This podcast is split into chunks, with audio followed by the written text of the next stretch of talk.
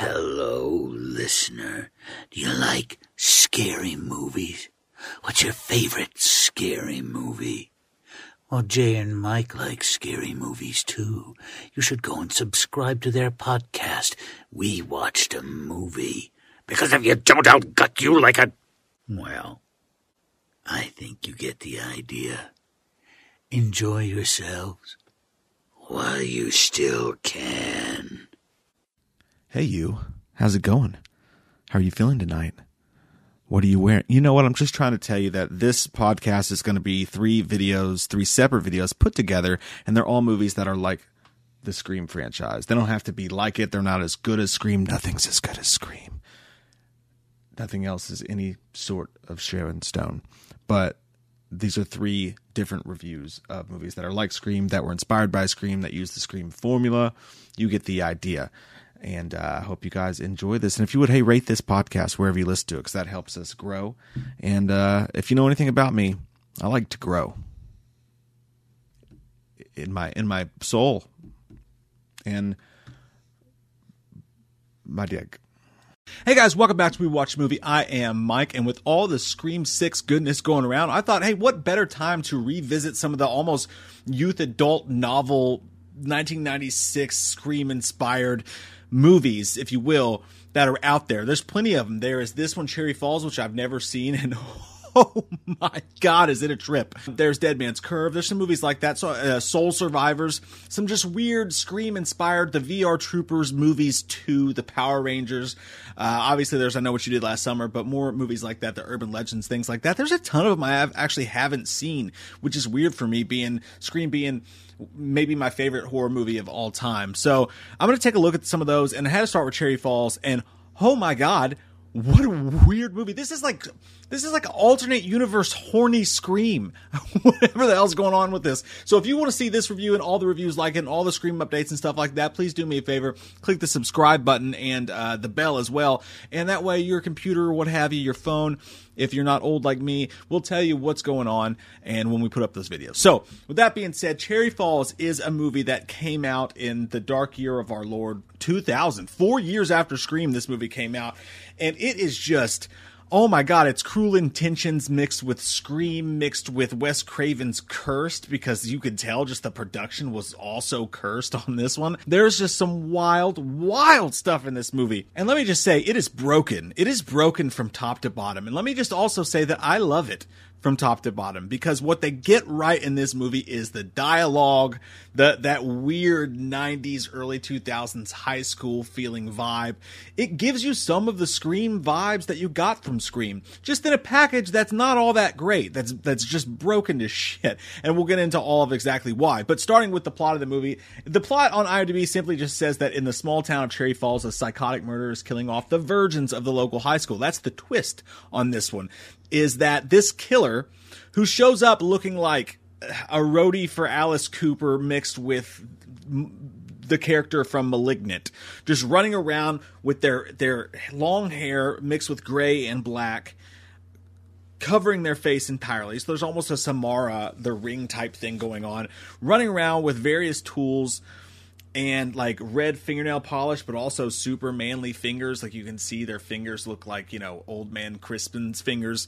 Uh, they might as well be Clint Eastwood's fingers for all intents and purposes, but just running around killing people wearing high heels. It's strange because there's the killer's so violent. You can tell it's it seems like it's, it's a man just in the way its mannerisms are. And again, salad fingers. But the twist is they're killing only virgins.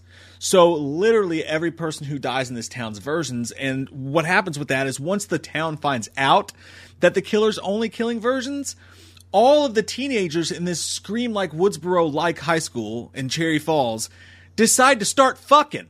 They literally create a party at this like gigantic warehouse type space where they're bringing their own beds and they're all just going to bang it out in this hotel. All the virgins, to keep themselves from by getting killed from from this killer. And they literally have lines in the movie like, it's the Hyman Holocaust. You gotta be there. At one point, someone said, holy Hyman, Batman.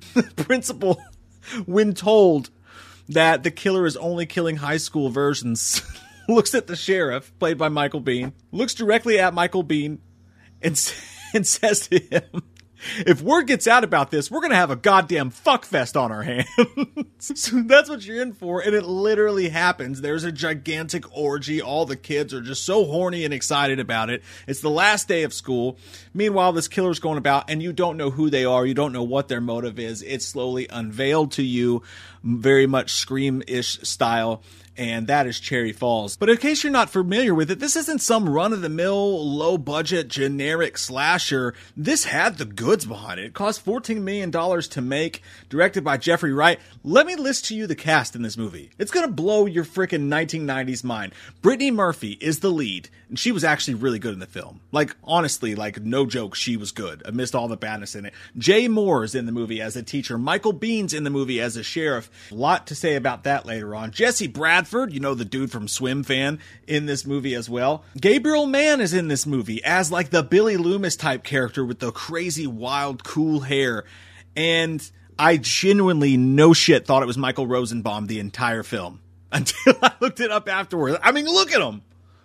And no shit, legitimately, like if you're if you're a fan of the, like the nineties era of movies and stuff, watching this movie, even the people who you can't really pick out, you'll just see their face and go, I know that fucking guy. There's so many parallels to Scream to the, in this movie. I've almost never seen a movie, even more so than I Know What You Did Last Summer. This movie is is definitely in the wake of Scream, maybe like no other movie I've ever seen. It has an opening kill just like Scream, and then the movie comes on. You've got the main the, the main Sydney type character and Brittany Murphy. You've got her too cool for school boyfriend. There was a very Stu-like character in this character named Tibby, who I just thought was going to be the Stu of the movie. I think he's meant to be. He's wild, crazy, over the top, and like super, in this version of it, he's like super sexual and stuff like that because it just fits in the movie. But that's totally meant to be the Stu character. The pan-down shots of the high school after the murder and, and people coming up to Brittany Murphy, like, oh my god, you didn't hear the class. Jay Mohr plays a plays a English professor talking to the students about it, the way the students react about it, they quip. The only thing is there's no meta stuff. They don't really talk about other horror movies, but just the students' reaction, the cold, mean reaction that they have,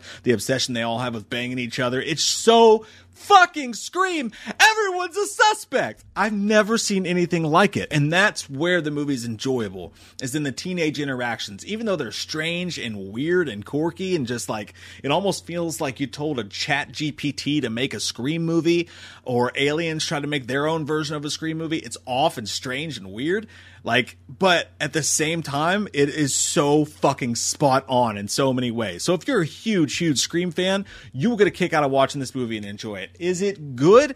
Nah, really, not really in the overall bearing sense of the world. The problem is the horror is awful. The horror is just pure rotten garbage juice trash. So they got the comedy, they got the characters, they got that vibe right, but the horror is just way off. First off, every time there's a kill or an action scene, all of a sudden it turns into one of those like super techno type things. Like, you know, the, the things that would play on D V Ds was like, you wouldn't steal a car. Dum, dum, dum, dum, dum, dum, criminals doing shit. And it's like, so why would you steal a movie? It feels like that. The camera gets super shaky and everything gets blurry, and it's just a close up of a girl's mouth going, ah, while they're getting stabbed or whatever's happening to them. It's hard to even make it out. There are a couple okay chase scenes in it. Like I said before, the killer is pretty violent with its victims, so with their victims, so it's it's pretty that's pretty entertaining. But like, yeah, it just turns into a fucking Prodigy music video, like Smack My Bitch Up on acid every time any sort of action scene happens, and it's just difficult to even follow what's going on.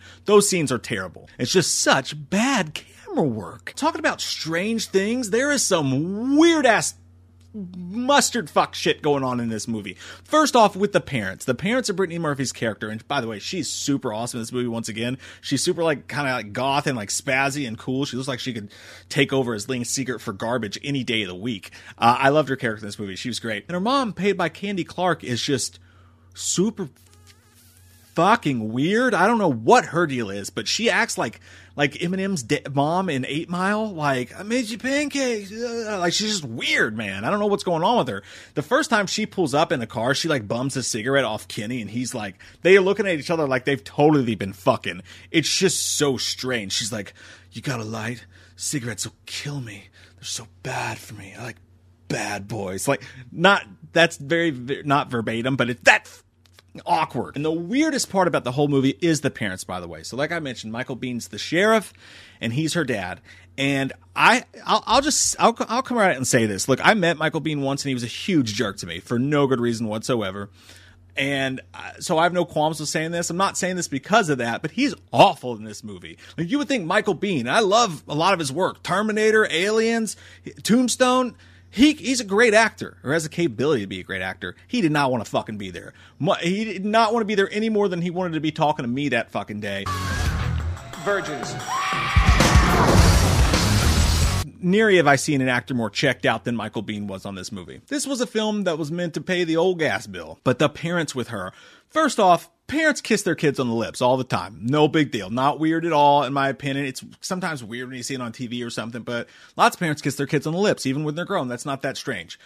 But the way they do it in this movie, first off, the mom kisses her on the lips, and then the next thing you know, the dad and her are doing like Taekwondo or some shit, and they do that weird, awkward Joss Whedon fall down thing where the dad falls on, Michael Biehn falls on top of Brittany Murphy and like lands on her chest, and they like stare at each other for a minute, and I'm like, what the Bates Motel fuck are they about to make out? And I'm thinking, that's just me. I'm just being immature. And then there's another scene later on where she, the girl, Brittany Murphy comes home, and the mom is sitting there like making pancakes and drinking brandy. It's a very Nightmare on Elm Street situation with the drunk mom with with a lot of guilt on her mind, and she comes in and like she kisses on the lips once, and then a second time, and then I mean I swear to God, it's like she's chasing Brittany Murphy around the kitchen trying to make out with her.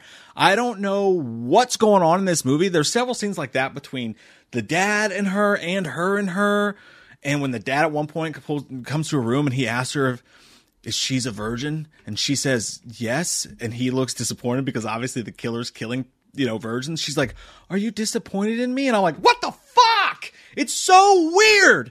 I don't know. Maybe I'm looking too deep into it. Did anybody else see this movie and get super strange parent vibes from them? She was like Eskimo kissing, like with her tongue out. It was just whoa, as Keanu Reeves would say, whoa. But just a whole lot of strange stuff like that. Strange editing, almost very Halloween six-ish with the editing. Some edits made no sense. We jump from one scene to another. And then there's over-the-top sequences, like when the sheriff tells the, the P T A meeting of parents that, hey, the killer looks like he's killing virgins, and then everybody gets in a fist fight, and there's like a Royal Rumble, Detroit Pistons versus the Indiana Pacers, Pal- Malice in the Palace type situation comes out, where they all start fighting, and like fist fighting in the middle of the gymnasium while Michael Bihn's character just sits there and goes and does nothing about it because he's apparently as bad as a sheriff as he is an actor in this movie. And then and then there's the sex stuff that actually happens in this movie. Like the first two scenes of the movie are just overly long, make out, loud kissing car scenes. Everyone's obsessed with banging in the movie. And there's a lot of Cruel Intentions, this clever dialogue that's going on, albeit sort of broken like most of this movie is, but you, you get the picture about sex. There's one girl who's banged everybody and she's teaching the other girls. Uh, she's standing on a picnic table telling the other girls how it's going to be. Just like, look, forget about an orgasm. It's not going to happen. It's going to last about ten seconds. And like, all this crazy stuff going on with that. When everybody decides they're going to go to this party and fuck so that the killer can't kill them, which is a batshit premise to begin with. I kind of love it. I absolutely love it. It's fantastic. But if you look back at the nineties, we did weirdly sexualize high schoolers. But anyways, the sex stuff is just so strange. Like, so at the end of the day, when all the students decide they're going to be there, it kind of reminds me of when they had the, the giant party because of the curfew in Scream, where everybody's like excited and partying and Youth of America's playing. Only they're going there specifically to fuck. And it's like this warehouse type place, and they show it too. Like there's these kids at this weird rave, and they're all like dancing, and then they start making out, and then all of a sudden a chase with a killer leads to this house, and they're in there. They be fucking, like they're all in there. The whole house is just full of just teens just fucking, and that's probably why the movie got an N C seventeen, was only released in the States, or I don't know if it got an N C seventeen, but it was chopped up so bad that it ended up having to be released on the U S A networks in the U S. It never got a full theatrical U S release, despite them spending fourteen million dollars on it. They they cut out a lot of the breasts and stuff like that, so it's not like super gratuitous, but it's just, even though you can't really see anything going on for the most part, it's just a whole house, like a Walmart during a tornado shelter, while everyone's just fucking on top of each other. It's it's wild. It's like the Joker released gas in, in there, only it made him fuck instead of smile. The students are cheering at one point, "Hail, hail, Huntington I, drop your pants, it's fuck or die!" I think we should definitely put that on a t-shirt. There's a weird sex scene involving Brittany Murphy and Gabriel Mann where she, she like takes her power back, I guess, or whatever, because he's been trying to get her to fuck this whole time. She puts her, they're rubbing each other's feet, and she puts her toe in his mouth, and she's like, "Bite it!" And he's like, "What?" And she's like, "Bite it harder!" And she's like, he's biting her toe, and then she's she's hitting him in the face with her other foot, and he's like, "What the fuck?" I just weirdness. Why was that so hot? I don't know, Mike. Just absolute insanity. And it's fun. It's entertaining. It gets the people going. As far as the mystery stuff goes, there is a pretty neat sort of reveal. They don't actually go through the whole, well, no, they do kind of go through the whole motive thing. Yeah, it's squeamish in that way too. But there's a very Nightmare on Elm Street type of storyline running through this as well. I won't spoil it in case you haven't seen it, but the killer reveal, oh my God. I would say you won't expect it, but given how this movie is, I kind of expected it just because everything else is so crazy. Not that bad of a of a of a guess who mystery reveal though, but the way they do it is just fucking wily, man. And then the final fight scene that just takes place, again, horrendously shot, but somehow awfully entertaining. I I, I can't even begin to explain to you the lead, the, the actor who takes this role and chews the fuck out of the scenery when they reveal themselves as the killer and how that story ties in. And I'm just going to say, what the fuck, sloppy fourths? That's disgusting, by the way, um, for that one person story. If you've watched the movie and you know what I'm talking about, sloppy thirds or fourths. Uh, I knew what I was doing. Oh, and then the killer reveal is just, it's just so over the top and like Strangeland. You remember Dee Snider's Strangeland? It's like that mixed with Scream, mixed with Malignant somehow. Uh, weird, terribly shot, but fucking endlessly entertaining. If you're a Scream fan and you, this is a movie to have drinks with your friends, watch and have a blast. I'm going to give Cherry Falls a seven out of ten just for t- getting so close to that Scream vibe, but also just being goddamn ballsy and hilarious. Again, seven out of ten for a movie that I will not say is good if you are not a hardcore Scream fan who's just looking to have a few drinks and a good time. But it's worthy enough of a seven for me. I'm glad as shit to have watched it. I will definitely rewatch and show Cherry Falls to others. It's hard to find. You're going to have to do some work to find it. But it's out there. Hey guys, welcome back to We Watch Movie. I am Mike. Thanks for taking a minute of your day to spend it with me today. And we are continuing to go back into the nineties and watch the movies that were influenced by Scream. There's a shocking amount of them I have not seen, which is weird, but one of them is The Curve. We just did Cherry Falls a couple weeks ago. Check that out. Put that at the end of this video. But The Curve, Dead Man's Curve, it was titled Dead Man's Curve before, but that same year, Dead Man on Campus, which actually ties into the same story about the urban myth that if your roommate commits suicide while you're in college, you get a four point oh for the rest of the semester. Both movies are kind of about the same thing, so I, you, it's understandable why they changed the name, but now that both names are out there, it just makes the whole thing confusing even to this day. If you look it up on IMDb, you got to look it up under Dead Man's Curve, but if you want to rent it or buy it on Vudu, you got to look it up under The Curve. And it's also a cologne, so that's a little tiny microcosm of why this movie is not more successful, but this movie sits with a zero percent, a fucking zero, not a fucking ten, a fucking zero percent on Rotten Tomatoes. And I think after watching it for the first time, I fell in love with this movie. I think that this may be the greatest zero percent on Rotten Tomatoes of all time. And I'd love to know if you guys know any zero percent that you think are better. Please comment them down below because that's a fascinating idea to me. That a movie that I can enjoy this much is actually sitting at a zero percent. Now, there's only like eight reviews or something like that on there. Again, it's a movie that just kind of went away like a soft fart in the night. You know, one of those ones that didn't smell nor make a sound. That's kind of what happened in this movie, and I don't know why because it is so good if you love Scream movie vibes. It falls apart, but we'll get to why. First off, number one thing, if you're a Stu fan, if you're a fan of Stu, this is like unearthing a surprise Scream sequel focused on Stu nugget from the bottom of the weird flea market in Texas. You dust it off and you go, huh, what's this piece of shit? And then you put it in your V C R and you are blown away. It is it is a lost piece of movie history for Stu fans because Matthew Lillard plays a character named Tim in this. Natalie's dead. Well, that's clearly unfortunate. Think you can solve the mystery? What happened that night at the town? What did you do with Rand's body? You don't have to answer them, buddy. Spot the lies. Absolutely not a knock on Matthew Lillard's acting because this is exactly what they wanted him for. You get the idea. That's what they wanted in this film. And the character just works, but he is Stu in this movie. This is fucking Stu a thousand percent across the board. It just, it's just like watching the same exact character down from the way he dresses to the way he acts. If, if Stu was, if you knew he was the killer the whole time and he was just a really manipulating dick, then you can understand how this could literally be Stu.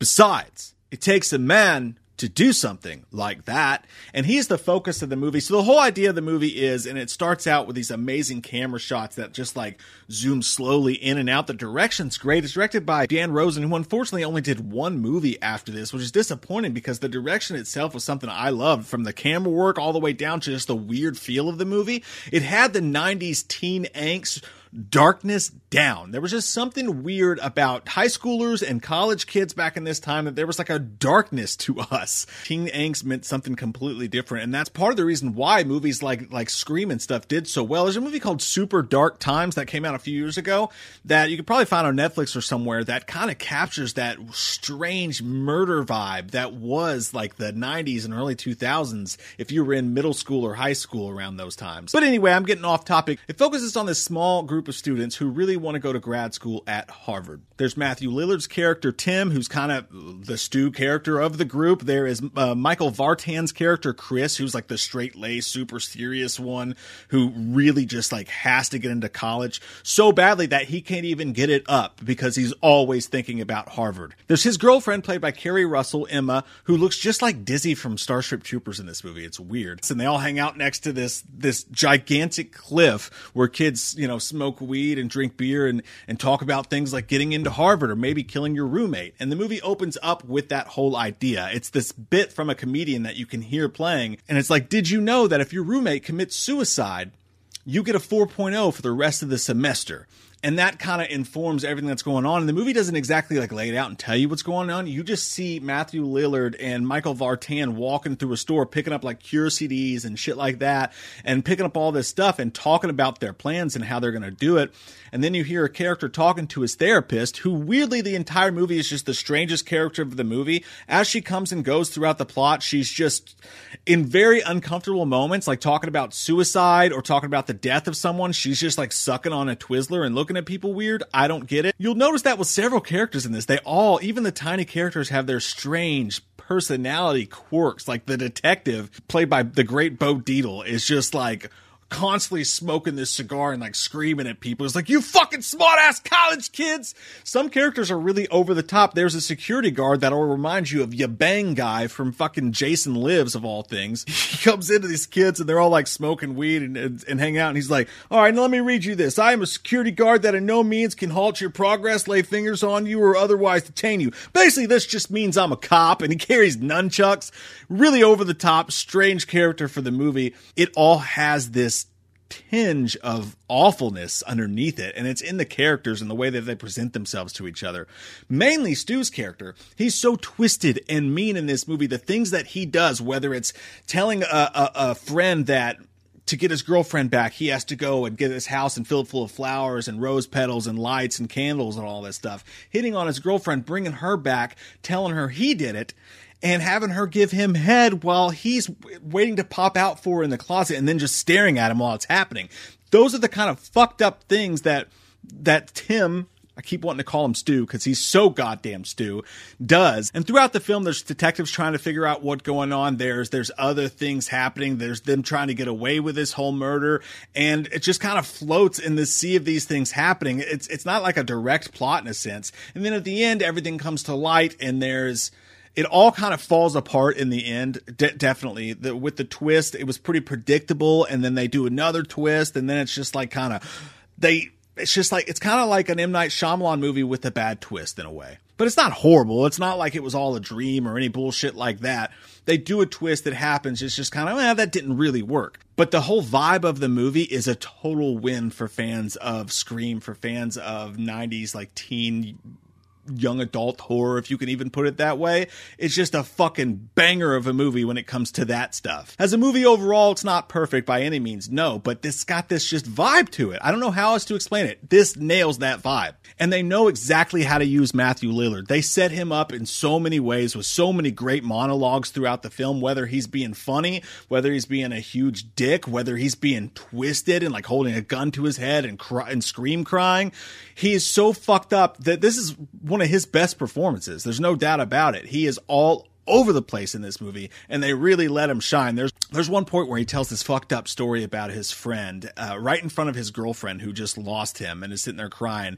And he tells this really long Quentin Tarantino-esque monologue about, I, I'll, I'll leave it for the movie, but it involves this hooker, and the way he's talking about it, he's like, there's this fat toothless whore, and she's standing there taking the picture, and the girl's crying, and he just keeps going. As he's speaking, slowly the camera gets closer to his face, and the music just quaintly fades away, and the background goes dark, and then it's just focus. It's like you're watching a play in a sense, and they just let Lillard go off the chain, and I just I cannot believe that it's a performance that's as unappreciated as it is. It's right there between Scream and S L C Punk uh, and, and Lillard's absolute heyday, and it is a performance that reminds you of both Stu and Scream and in other parts of his character in S L C Punk. It's a fucking masterclass in acting as far as I'm concerned. I don't care. You could say, oh, a nineties teen angst, whatever. Come on, man. Look, acting's acting, and he fucking crushes this role. I cannot believe that more people don't know about this. I cannot believe I didn't know about it. There are so many Matthew Lillard monologue, off the cuff,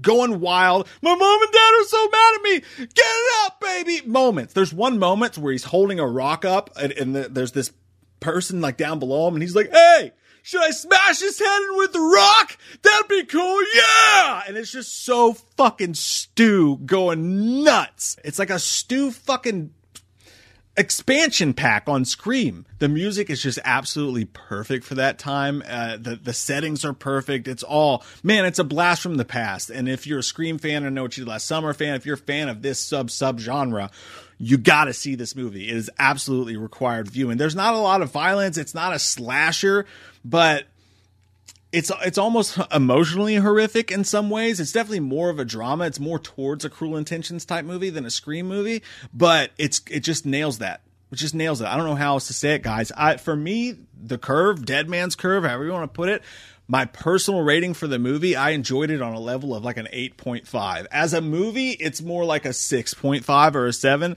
But as a ridiculous Scream and fan of this time period and fan of the nineties, it is an eight point five for me. So that's going to be my score, is an eight point five. I just thought that the twist was really cheap and sort of corny, and just it, it really felt like with fifteen minutes left to go in this movie, they kind of just handed it all off to somebody else. I'm like, I got a thing, man. I got Allman Brothers tickets. I got to go.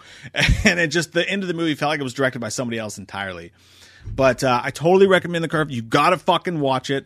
You got to do it. Please watch and report back to me. And also, if you want somebody to watch it with, I just filmed. I watched it a second time uh, in, in a week, if that tells you anything. But I watched it and I recorded a full commentary for it that is on the Patreon as we speak right now. So if you have seen it before and you want to watch it again, or you want to watch it the first time but watch with someone, it is in the link down below in our Patreon. You can check that out, as well as almost one hundred other movie commentaries and good times. Hey guys, welcome back to We Watch the Movie. I am Mike, and today we're talking about two thousand nine's Sorority Row. Now, this is the show where we call it just like Scream, but it's a little bit misleading because some of these movies are not just like Scream. Because let's face it, baby, they're no Sharon Stone! So it doesn't mean they're on the quality level of a Scream, it just means that they have some of the same mannerisms. They were at least inspired by Scream, and then we take a look at them on a case-by-case basis and kind of pick them apart. This one's not great, it's not amazing, but that doesn't doesn't mean it's not without some good time dandies. And it's newly recently added to H B O Max, so I figured, what the hey,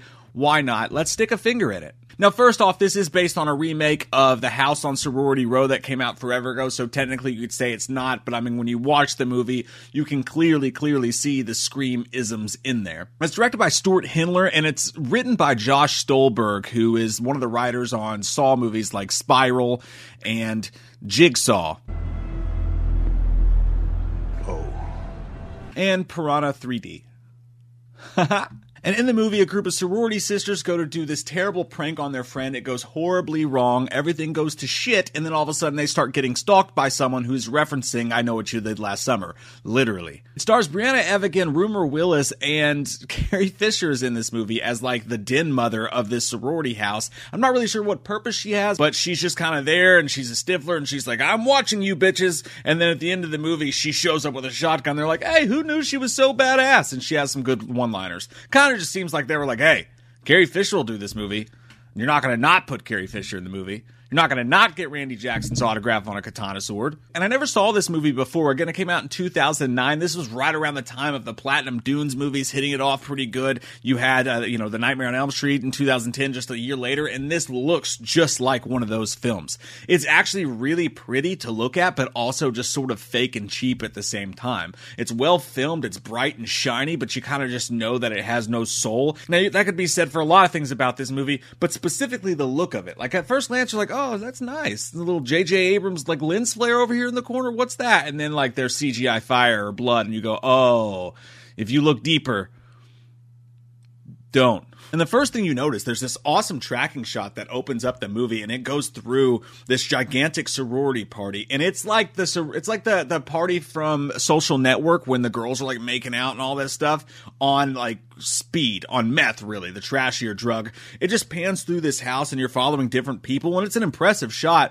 but it's just the most unrealistic sorority party in the history of the world. And this entire movie is this college experience is like college experience. The college experience for like the one percenters. It's like, I went to college. Where? Coachella. Who out there writing this thinks that that's what college is like? Seriously. I once slept with a girl at her college dorm, right? And and we couldn't in her room because, you know, ch- actual dorms are the size of like children's Nikes shoe boxes. So we go to the bathroom. But wait, first we had to stop by the vending machine and buy some unlubricated condoms because that's all they had in there. And while we're in the bathroom, I swear to God, I saw a roach motel.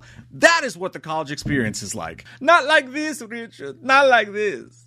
The acting from these girls as we're introduced to them is exactly how you would expect it to be. The more entertaining ones are the bitchy mean girls type ones for sure. And then you've got the one who's like, I'm not sure we should do this. And like, she's supposed to be the good-hearted one and she's the one that you follow. But at the same time, you're like, it's just boring because you're just as culpable as they are. These are your best friends. You're using them to get what you want just the same. Don't pull the wool over my face, lady. You're no saint. I saw what you did last summer.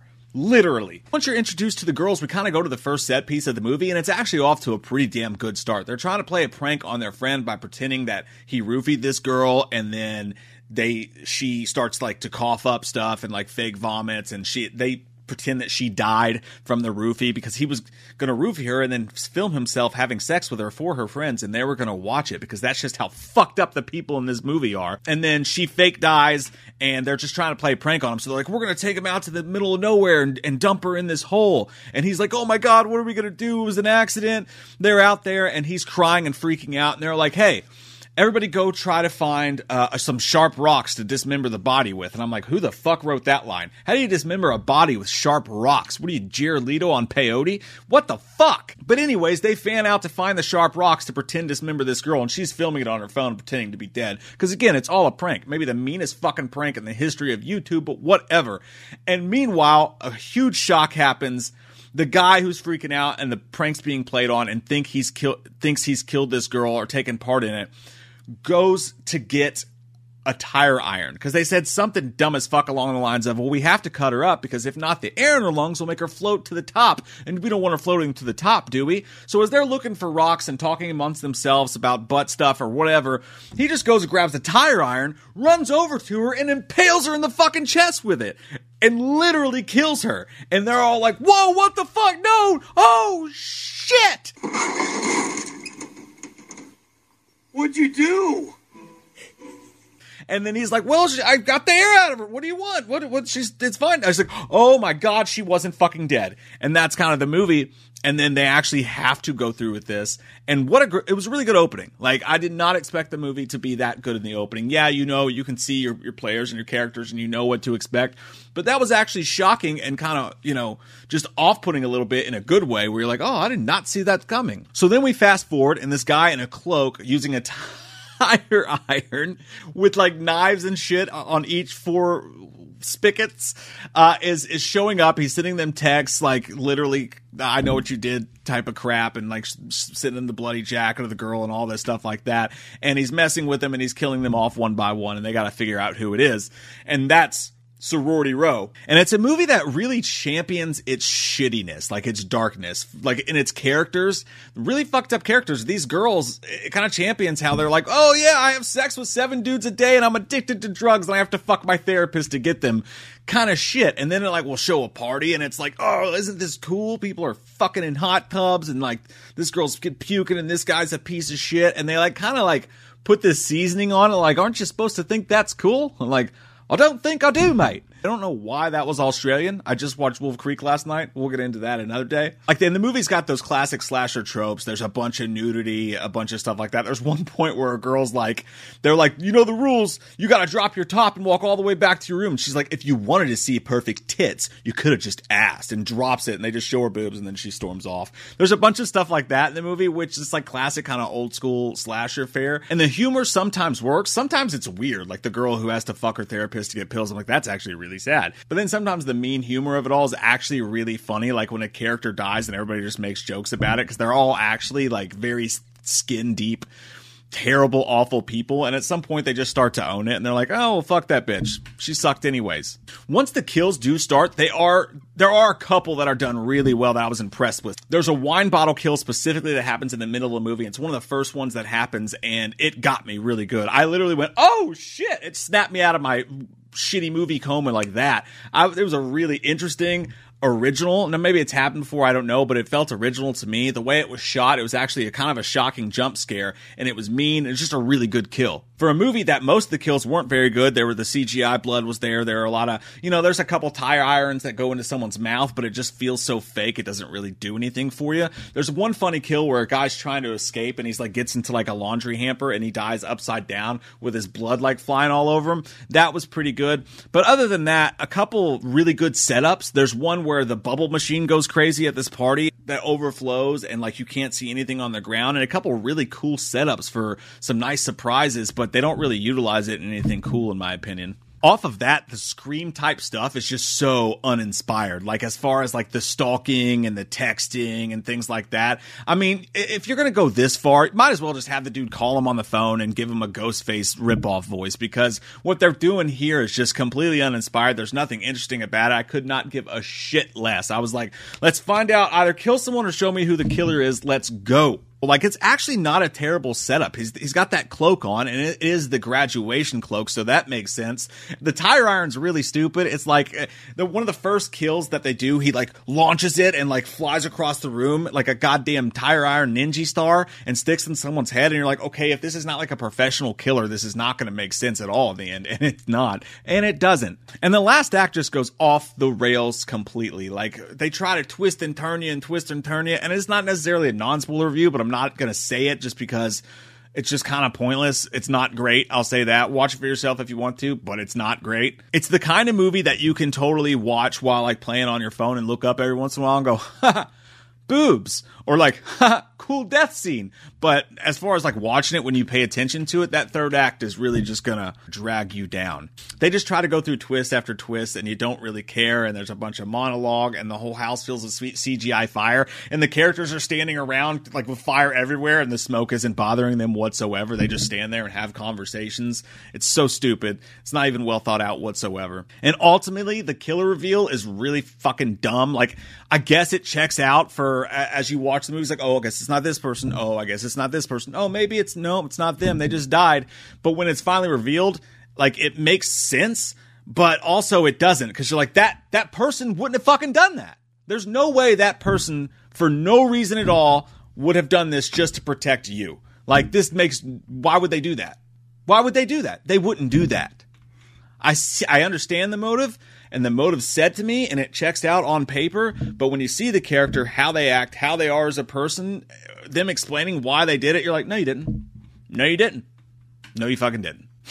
So I thought it was a pretty bad reveal, even if it did kind of make sense as far as who and what and why. So yeah, if you're in the mood for a pretty booby-filled, bloody mid two thousands party slasher that unabashedly takes from Scream in the simplest of ways that you can watch while playing on your phone, Sorority Row can be a pretty good time. But if you pay attention to it, you're going to come away feeling very, very numb inside and, and, and a little stupider.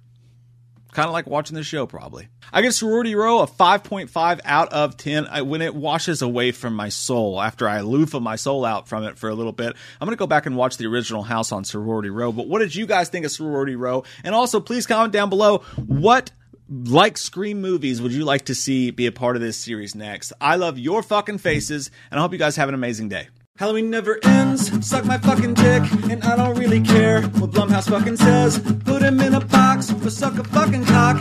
You can say he's dead, but we all know he's not, yeah. So let's go trick-or-treating, let's go fucking drinking, let's all go in Pumpkinhead on V H S, cause Halloween never ends.